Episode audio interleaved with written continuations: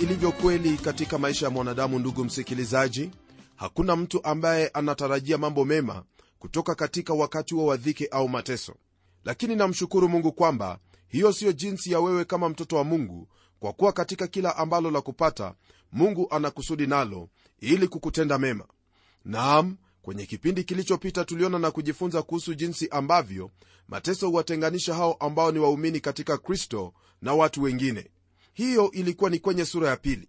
Leo hii kwenye somo letu tutaona jinsi ambavyo mateso hufanya tabia na utu wa mkristo kubadilika na kuwa bora na pia kumpendeza mungu. Katika hili ambalo tutakuwa tukilizingatia leo hii ningelipenda ufahamu kwamba kuna sehemu mbili ambazo ni lazima mabadiliko hayo kudhihirishwa. Kwanza ni kwenye nyumba na pili ni katika maabada au kanisa. Hebu basi tuingie kwenye somo letu la leo ambalo latoka kwenye aya ya kwanza hadi katika sura ya tatu. Neno la mungu lasema hivi kwenye aya ya kwanza. Kadhalika ninyi wake watiini waume zenu kusudi ikiwa wako wasioliamini neno wavutwe kwa mwenendo wa wake zao pasipo lile neno. Aya hii kama vile ambavyo tumesoma msikilizaji yaanza kwa neno hilo kadhalika. Hii hasa ina maana kwamba pamoja na yale ambayo mtume amenena kuyahusu hapo awali ni lazima basi hili ambalo anataka kulinena kuhusu lijumuishwe pamoja kwa hivyo aya hii ni sehemu moja na yale yaliyoko kwenye sura ya pili ambayo hasa tulijifunza kuhusu kutengwa kwa ajili ya mungu. Na sasa lile ambalo lipo hapa ni kwamba ni lazima hali hiyo ya kutengwa kuambatana na tabia au utu. Ndugu msikilizaji unaposoma kwenye kitabu cha waefeso sura ya tano twampata huyo mke aliyeko nyumbani. Ila lile ambalo ningependa ufahamu ni kwamba mambo au swala ambalo petro anashughulika nalo siyo swala ambalo paulo anashughulika nalo maana paulo hasa kile ambacho alizingatia ni uhusiano wa mume na mke ambao wote ni waumini au ni wakristo na pia wamejazwa roho mtakatifu. Kwa sababu hiyo neno la mungu kwenye sehemu hiyo laanza kwa kusema maneno haya kwenye sura ile ya tano aya ya 18 sehemu ya pili kwamba bali jazweni roho. Na swali ambalo laibuka mara moja ni hili. Je baada ya ujazo wa roho ni lipi hilo ambalo lafuatia aya ya 22 inajibu la swali hili kwa kuwa neno hilo lasema kwamba enyi wake watiini waume zenu kama kumtii bwana wetu.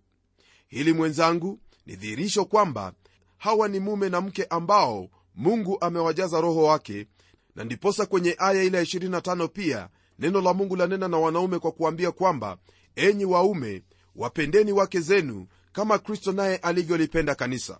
Paulo ananena kuhusu nyumba hiyo ambayo mume na mke wote ni waumini katika bwana yesu kristo. Uhusiano ambao upo pale ni uhusiano wa upendo kwa upande wa mume kwa mke wake upendo ambao wamfanya mume huyo kuwa tayari kufa kwa ajili ya mke wake. Hivyo ndivyo ambavyo kristo alilipenda kanisa na hata kujitoa kwa ajili yake na ndiposa hapa neno lake mungu latuhimiza hasa wale ambao ni waume kuwapenda wake zao kwa jinsi hiyo. Na wajibu wa mke ni kujitiisha kwa mume wake.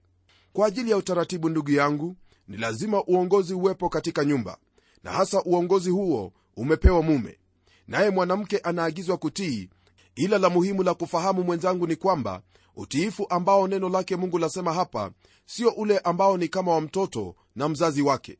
La msingi hapa ni hili mme yuahitaji kumpenda mke wake naye mkewe ni lazima kuona kwamba anamtii mumewe. Hiyo ndiyo nyumba ya kikristo. Katika ndoa kuna viwango vitatu ambavyo ni lazima viwepo iwapo ndoa hiyo itasimama wima au kuendelea jinsi ambavyo neno la mungu linavyotuagiza.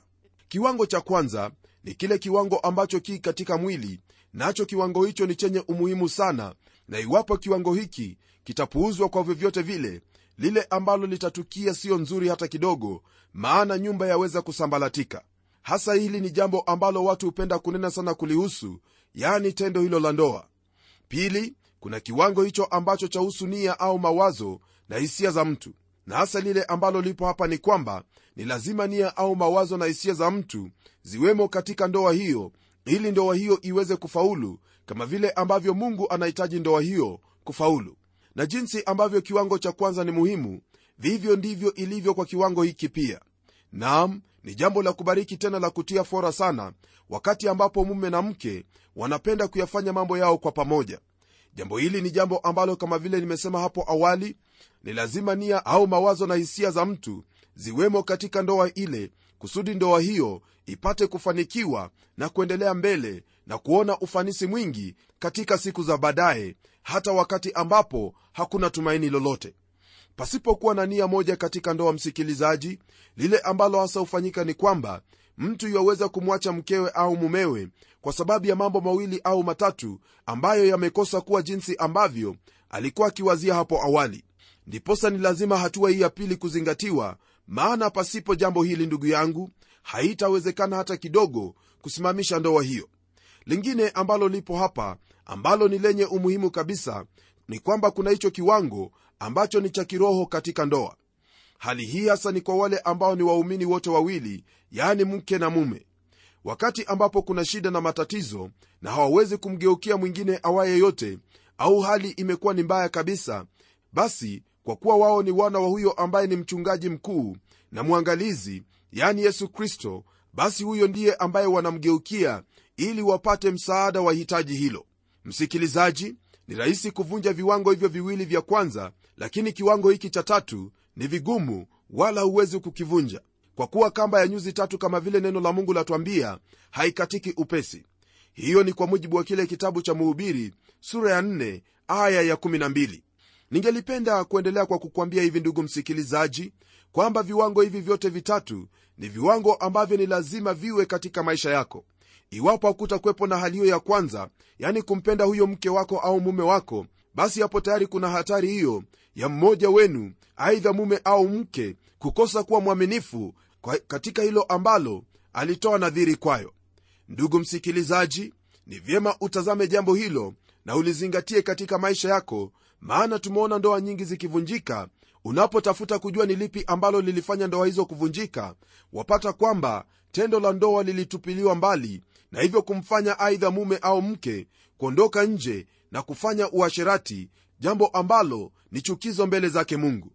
Jambo hilo la pili nililonena kuhusu kwamba kuna hitaji kubwa sana nia au mawazo na hisia za mtu ziwe pamoja na mke wake au mume wake maana hilo ndilo ambalo litawawezesha nyinyi wawili kuweza kupigana vita na kuweza kushinda. Mbali na vile ambavyo mawazo ya watu huwa kwamba ndoa ni maua mtupu ni lazima ufahamu kwamba ndoa ina milima yake ndoa ina mabonde yake na pia ina wakati ambapo kuna hali hiyo ya utambarare. Hili hasa ni jambo ambalo iwapo mtapitia katika hali hizo zote basi ni lazima kuweza kuwa na nia moja kuweza kuingiana katika hisia na kuweza kufahamu kwamba lile ambalo mlinuia ndilo ambalo mtaendeleza hadi siku zitakapofikia mwisho. Naam jambo hili hasa ni jambo ambalo wahitajika kutiwa nguvu kabisa katika kiwango hicho cha tatu kiwango kilicho cha juu yani kiwango hicho cha kiroho. Kiwango hicho msikilizaji ni kiwango ambacho chaunganisha vyote hivi viwili ili viwe vitatu na sio vitatu bali ni kuwa moja. Hili hasa nina maana kwamba mara mtu anapotambua haya na kumuhusisha mungu katika ndoa yake ndoa hiyo husimama wima na wala hakuna lolote ambalo laweza kufanya ndoa hiyo kuanguka msikilizaji mtegemee mungu kwa kuwa yeye ndiye mwanzilishi wa ndoa na anajua kila jambo ambalo ndoa yahusu na kila hitaji ambalo ndoa yahitaji. Je rafiki yangu unapitia katika hali ngumu katika ndoa yako? Unapitia katika hali ambayo inaleta mawazo mengi maishani mwako? Mgeukie mungu wako maana yeye hawezi kukutupa mbali kwa kuwa ameahidi kwamba hakuna yeyote atakayemwendea ambaye atamtupilia mbali mgeukie mungu nawe utaona ukuu wake maishani mwako na utaona ndoa yako ikiponywa maana hivyo ndivyo ambavyo neno lake mungu latuagiza au kutuahidi. Nam uponyaji wa ndoa yako ndugu yangu haipo katika kutafuta mke wa pili au watatu wala uponyaji wa ndoa yako haipo katika fedha au jambo lingine lolote bali uponyaji wa ndoa yako hii katika yesu kristo ambaye ni mwokozi wetu na pia ni mchungaji wetu mara nyingi watu wanaposikia kwamba kristo ni mchungaji wao hufikiri kwamba yeye hutuchunga tu katika mambo ya kiroho. Lakini hivyo si ndivyo ilivyo maana unapotazama mambo yake yesu kristo utafahamu kuwa yeye aliwachunga watu katika hali za kiroho pamoja na hiyo aliwachunga watu katika hali za kimwili. Na ndiposa nakuambia kwamba yeye ndiye muumbaji wako yeye ndiye aliyemuumba huyo mke wako ndiye aliyekuumba wewe anawafahamu kwa undani kabisa hata kuliko vile ambavyo mwajifahamu wenyewe. Ndiposa nawaambia kwamba rudini kwake bwana yesu kristo mtafuteni bwana yesu kristo muulizeni kile ambacho mwahitaji naye kristo atawashughulikia. Maana mapenzi yake ni kwamba ndoa yenu ifanikiwe na kuwa imara dhidi ya mawimbi yote na dhoruba zote za maisha. Mpendwa msikilizaji haya yote yakiwa katika ndoa yako basi una uhakika wa kuendelea mbele hata katika uzee wako na huyo mpenzi wako mara nyingi leo hii wakuta kwamba viwango vimebadilika na hasa ndiyo sababu ya kuvunjika kwa ndoa nyingi kama vile ambavyo nimesema hapo awali. Badala ya hatua hizi ambazo neno la mungu latufahamisha sasa imekuwa ni kwamba hela mali cheo masomo na mengineyo ndiyo ambayo yanajaribu kushikilia ndoa. Na mara tu haya yote yanapoondoka ndivyo ambavyo upendo nao huondoka. Ni lazima ndugu yangu ufanye uamuzi wa daraja au viwango ambavyo utatumia ili ndoa yako idumu. Mungu kwenye neno lake tayari amekupa hilo ambalo wafaa kutumia nawe utachagua ni lipi ambalo utachagua. Wajibu ndugu msikilizaji ni wako.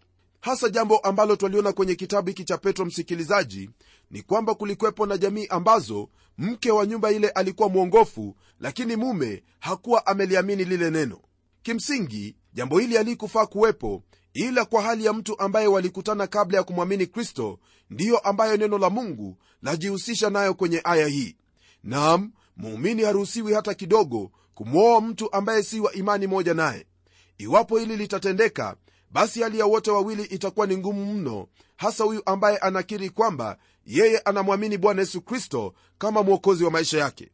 Pamoja na hiyo watoto ambao watakaowapata watakuwa kwenye shida kubwa mno ni huzuni ndugu msikilizaji kwamba kuna wengi tu ambao wamefanya mambo kama hayo na sasa wanajuta.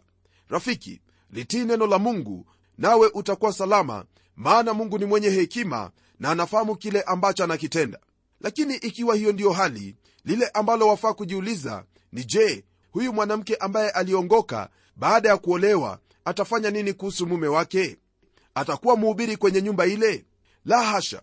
Neno la mungu lasema kwamba ni uungu kwake kuendelea katika hali hiyo ya utii aliyokuwa nayo hapo awali. Hili hasa kuliko maneno ambayo yaweza kunena ndiyo ambayo yaweza kumvutia huyo mume wake hata alitii neno hili la uzima. Hakuna lile ambalo lambariki mwanamke ndugu msikilizaji kama kumwona mume wake kamwamini kristo. Hii huwa ni furaha kuu sana katika maisha ya huyo dada. Nawe rafiki yangu msikilizaji uliye na mume ambaye hajalitii neno hili waishi katika hali gani je huu mtiifu na wamheshimu mmeo? Wewe ndiwe wafahamu vyema na lile ambalo utalitenda ndilo litakalokuwa baraka maishani mwako au kuwa shida katika maisha yako.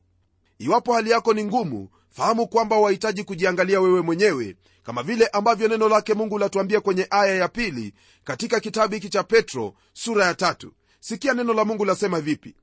Wakiutazama mwenendo wenu safi na wahofu hilo ndilo ambalo yule mume aliona katika maisha ya mke wake. Bila ya kunena maneno mengi alipata kumwamini bwana yesu kristo na akaishi kulingana na jinsi ambavyo neno la mungu lamwagiza hapa twaona kwamba ndugu msikilizaji petro anawashauri hawa kina dada kwamba mwenendo wao ndio utakaotangaza kwamba kuna mabadiliko katika maisha yao. Huo ndio utakaokuwa ushuhuda kwa yule mume asiyelitii neno la mungu kwamba kristo yuwaokoa na kubadilisha. Hii ndiyo dawa ambayo wahitaji ili mume wako amwamini yesu kristo na wala hakuna njia nyingine. Kwa lugha rahisi hubiri kwa kutumia matendo yako mno na maneno yako yawe machache mno. Kwenye aya ya tatu neno lake bwana laendelea kwa kusema hivi.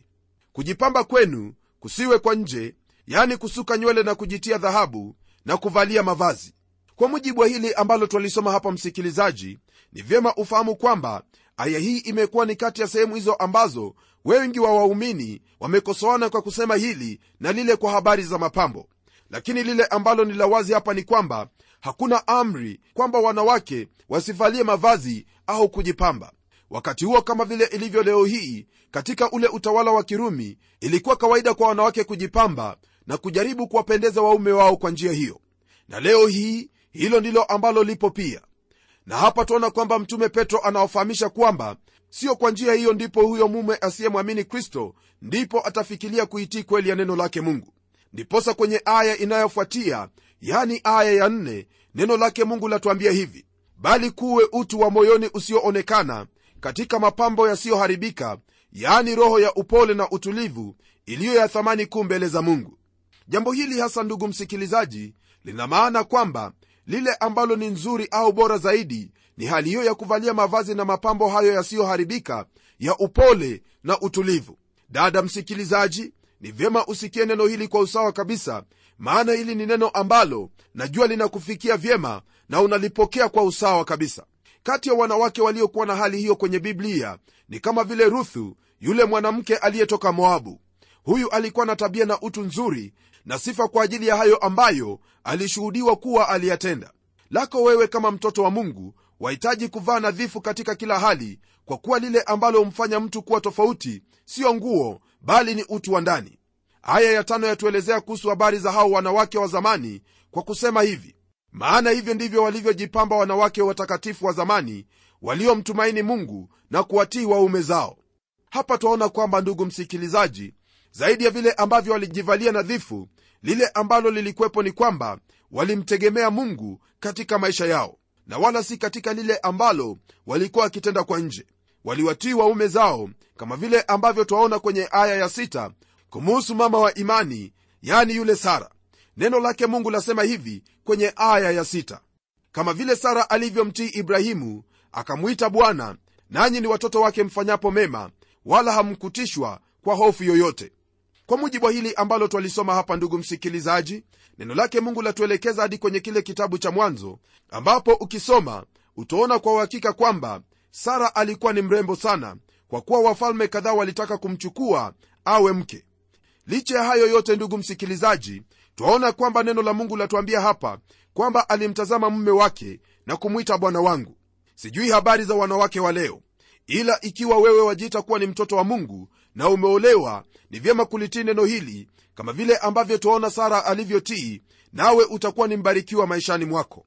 Lingine ambalo ningependa kukwambia ndugu yangu ni kwamba pamoja na hayo yote sarai hakuwa ni mtu aliyekuwa amejiachilia hivi hivi maana iwapo wafalme walimtazama na wakatamani awe mke basi ni lazima iwe kwamba alikuwa amejivalia nadhifu alikuwa sawasawa sawa kabisa. Pamoja na hiyo ndani yake kulikwepo na hali hiyo ya kumtii ibrahimu mume wake jambo hili ndilo jambo ambalo wahitaji kulishika kama mke na kulitilia maanani maana li katika neno lake mungu na hivyo lahitajika kutiliwa maanani. Aya ya saba msikilizaji neno la mungu liendelea kwa kutwambia hivi hasa kuhusu wanaume. Sikia neno lasemaje. Kadhalika ninyi waume kaeni na wake zenu kwa akili na kumpa mke heshima kama chombo kisicho na nguvu na kama warithi pamoja wa neema ya uzima kusudi kuomba kwenu kusizuiliwe kwenye aya hii hasa lile ambalo lajitokeza ni kwamba mtume amemaliza kunena habari za hao ambao ni jamii iliyo na mke mwongofu pekee na sasa ananena na wale ambao wote ni waumini. Neno hili lahimiza mume kumtunza au kukaa na mke wake kwa akili na kumheshimu. Tazama hakuna hilo ambalo mwanamke anapigania kwenye habari hizi bali mungu anamwamuru mume kumheshimu kwa kuwa yeye ni kama chombo kisicho na nguvu. Rafiki yangu ni lazima hilo ambalo neno la mungu lanena kuhusu lionekane katika maisha yako hasa wewe uliyeoa. Je hili utalifanya vipi? Msikilizaji fahamu kwamba una fursa ya kufanya hayo ambayo yaonyesha kuwa wewe wamlinda na kumjali mke wako na pia unampenda katika kila njia. Kwa mfano sio vyema hata kidogo kwako wewe kama mume kuingia kwenye basi mbele ya mke wako au kukaa kwenye kiti mkahawani na huku mkeo bado amesimama anatafuta ni wapi ambapo ataketi. Ni lazima kuwatunza hawa ambao mungu alitupa. Hii ni kuanzia kwenye mavazi na kila ambacho chahitajika. Ni lazima mwanamke kuonekana kuwa ni mwanamke na kuheshimika kwa jinsi hiyo. Jukumu ni lako mwenzangu. Ulipomwoa yule mwanamke ulisema kwamba utachukua hatamu yako na kuweza kumlinda na kuwajibika katika kila jambo ambalo la muhusu. Pamoja na hili ambalo nalinena hapa msikilizaji elewa kwamba mambo hayo yote ambayo wahitajika kuyatendea mke wako ni mambo ambayo mungu anakuamuru uweze kuyatenda. Ni lazima kumtunza mke wako kama vile ambavyo kristo analitunza kanisa lake. Nam neno hili la mungu latuambia kwamba waume wanafaa kukaa na wake zao kwa akili na kumpa mke heshima kama chombo kisicho na nguvu na kama warithi pamoja wa neema ya uzima. Madhumuni ambayo yamo kwenye aya hii ni kwamba maombi yako kama mume yasije yakazuiliwa. Hasa mwenzangu jambo ambalo petro ananena hapa ni kwamba ni lazima pawepo na mawasiliano na hali nzuri ya uhusiano maana pasipo hiyo hakuna njia ambayo maombi yako yaweza kupokelewa na mungu. Yesu kristo alipokuwa akifundisha alisema kwamba iwapo wafahamu kwamba mmekosana na ndugu yako nawe waenda kutoa dhabihu acha hiyo dhabihu madhabahuni ondoka rudi kwa ndugu yako omba msamaha kisha rudi na utoe dhabihu hiyo. Kwa msingi huo basi msikilizaji usiruhusu jambo lolote lile ambalo laweza kufanya uhusiano wako na mke wako kuharibika. Maana uhusiano wako unapoharibika basi maombi yako pia yanazuiliwa. Lakini naamini kwamba kwa kuwa neno hili la kufikia wewe pamoja na mke wako basi kila mmoja atawajibika sehemu yake kusudi baraka zionekane katika nyumba yenu. Kwenye aya ya nane, mtume petro ananena hivi muwe na nia moja wenye kuhurumiana wenye kupendana kama ndugu wasikitivu wanyenyekevu kulingana na hili ambalo twalisoma hapa ndugu yangu twaona kwamba neno la mungu latupa himizo la lile ambalo twahitaji kufanya kama watoto wake. Hasa ni vyema kuwa na nia moja wenye kuhurumiana wenye kupendana na mambo kama hayo ambayo neno la mungu latuagiza. Nia hiyo ndiyo ambayo wafaa kuwa nayo kama muumini kwa kila mmoja ambaye amemkiri bwana yesu kristo kama mwokozi wake. Nam usisahau kwamba hili ndilo ambalo bwana yesu kristo alitunenea katika yale mafundisho ambayo twayapata kwenye vile vitabu vya injili kwamba tupendane maana tutakapopendana ulimwengu utafahamu kwamba sisi ni wanafunzi wake. Je ndugu msikilizaji wampenda ndugu yako? Wewe una huruma? Wewe una nia moja na ndugu yako? Wewe ni msikitivu na mnyenyekevu? Hilo ni jambo ambalo wafaa kujirudia na kuangalia katika maisha yako iwapo hivyo ndivyo ilivyo. Unapoendelea kwenye aya ya neno lake mungu liendelea kwa kutwambia jinsi ambavyo twahitajika kuwa. Neno lasema hivi watu wasiolipa baya kwa baya au laumu kwa laumu bali wenye kubariki kwa sababu hayo ndiyo mlioitiwa ili mrithi baraka. Kwa mujibu wa aya hii lile ambalo neno la mungu latujulisha ni jinsi ambavyo twahitaji kuishi katika ulimwengu huu wenye mashaka na shida nyingi. Kile ambacho hasa twaona hapa ni kutolipiza kisasi kwa lolote baya ambalo laweza kukupata au kulipiza lawama kwa lawama au kulaumu yule ambaye amekulaumu. Fahamu hili mungu ndiye anayefahamu yote na ndiye hakimu mwenye haki katika yote. Utakapofanya haya ambayo neno la mungu lasema hasa miongoni mwa ndugu basi kutakuwepo na uhusiano mzuri ushirika mzuri ambao neno la mungu lasema kwamba mungu huamuru baraka juu ya ushirika kama ule. Naamini kwamba baada ya kuomba pamoja nawe sasa hivi mungu atakutenda mema atakusaidia kusudi uweze kutekeleza haya ambayo tumejifunza leo. Na tuombe. Mfalme tena mungu uishie milele na libariki jina lako kwa kuwa wewe ndiwe mwokozi wetu na wayajali maisha yetu katika kila hali. Mengi ambayo ni magumu kwetu bwana twaomba neema na nguvu za kushinda ili tuyaishi maisha ambayo yanakupendeza. Naamini pamoja na ndugu yangu kwamba utamwezesha utamwinua na kumsimamisha wima katika hayo ambayo ni maadili yako kwa utukufu na sifa ya jina lako. Na iwapo anayo jamii bwana naomba kwamba haya ambayo tumeyaona kwenye maandiko haya utamsaidia kuweza kuyatenda ili kwamba jamii hiyo iweze kusimama imara na kupokea baraka zako kama vile ambavyo waamuru baraka juu ya nyumba ambazo zinakucha wewe. Asante bwana. Najua kwamba haya ndiyo utakayoyatenda kwa kuwa nimeomba katika jina la yesu kristo ambaye ni bwana na mwokozi wetu amen. Rafiki yangu hatuna lingine ambalo tuweza kutegemea isipokuwa neno hili la mungu na neema yake ili tuweze kuyatekeleza haya yote ambayo tumejifunza. Naam nina imani kwamba kama vile tumemwomba mungu hivyo ndivyo itakavyokuwa. Neema na wema wa mungu uwe pamoja nawe hadi tutakapokutana tena kwenye kipindi kijacho. Ni mimi mchungaji wako jofre wanjala munialo na neno litaendelea